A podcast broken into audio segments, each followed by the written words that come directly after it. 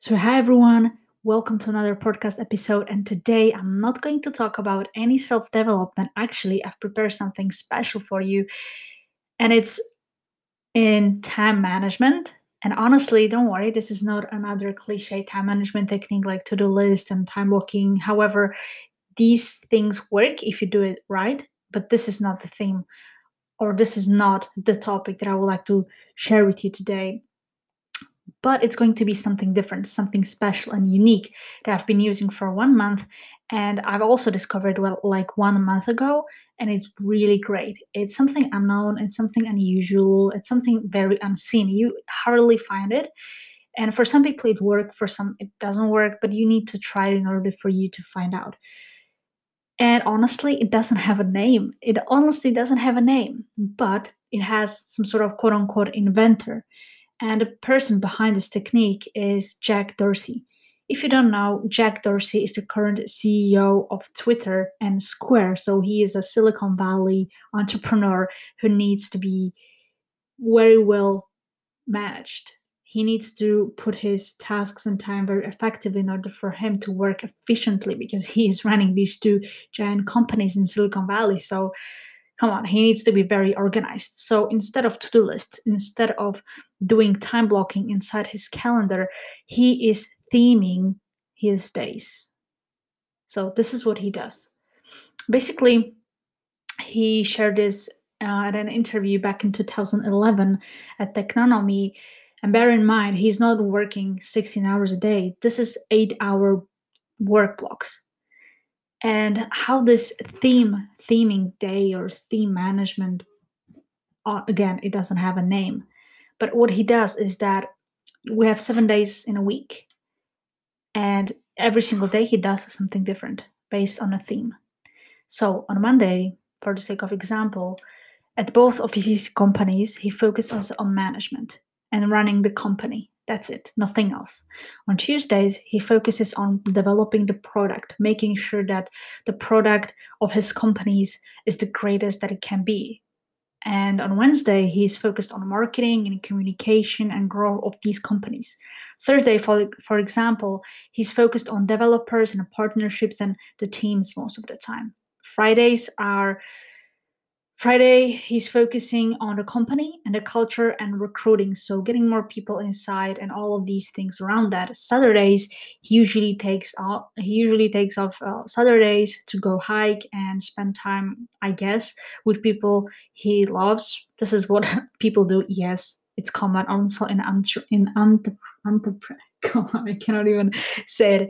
Even entrepreneurs have to take their times off and spend the time with their family and friends. So why shouldn't you? Okay. So, but this is another topic. And lastly, Sunday for him, for Jack Dorsey, is a reflection day where he strategizes, where he receives feedback, gets feedback, and he basically gets ready for the week ahead. So he's prepared to repeat the cycle again. So this is the whole strategy behind it. See, nothing really it's not gibberish it's not rocket science it's very very simple it's very simple. I've implemented this like i've said a month ago and i have very similar theme themes in my own week. On monday i also focus on management and leadership. On tuesday i have sales and meetings and so on and so on and so on.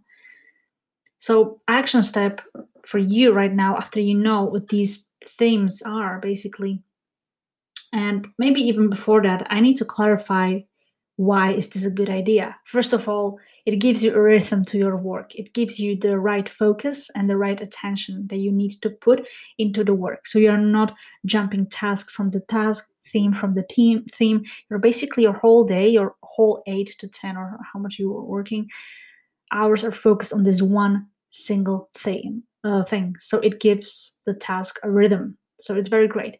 And the second reason why this is a good idea is that it is associated with grouping tasks together. So you can actually get more done. You can honestly get more done in one day than you would if you structure these tasks into the one week because mm, something may come up and you won't get to it. This happens to me all the time, or it happened to me all the time. I structured thing, for example, growth, if structured the same day as Monday, and I had it like every day, but I couldn't focus. I lost track of thought and I just could not focus. And by grouping these things, by grouping similar things together, it's very, very easily for me to get it done and actually get it done in the in the same day. And that is really rewarding. So I'm not like going back to like going to bed and thinking, oh, I should have done that, or I could have done that better, or something like that. I just go to sleep with the thought that I finished the work because I had like eight to 10 hours in a day to finish this. So it's pretty obvious and it's pretty great. And it's honestly one of the greatest time management technique that I've ever heard. And it's working for me the best, I would have to say. I see the results, I've seen the impact that it makes, and it's really, really great. So now to the action step. Go ahead, take a piece of paper, grab a pen, and write seven days, Monday to Sunday, and pick your own themes for the day. You are doing different things. You all are doing something different in your lives. But make sure you pick it and group it. Like if you it's something like management, management is is in a group with leadership, for example, right? So I group them in, and this is my whole theme for the day. So theme your days and make sure they are different. Maybe they can be doubled. Um, I have like doubled sales and meetings both on Tuesdays and Fridays because of the business model that I run. But you can do whatever suits for you, but just try that. Okay, just try theming your week and you will see what a difference it makes. I hope this episode found you well and see you in the next one. Thank you for listening.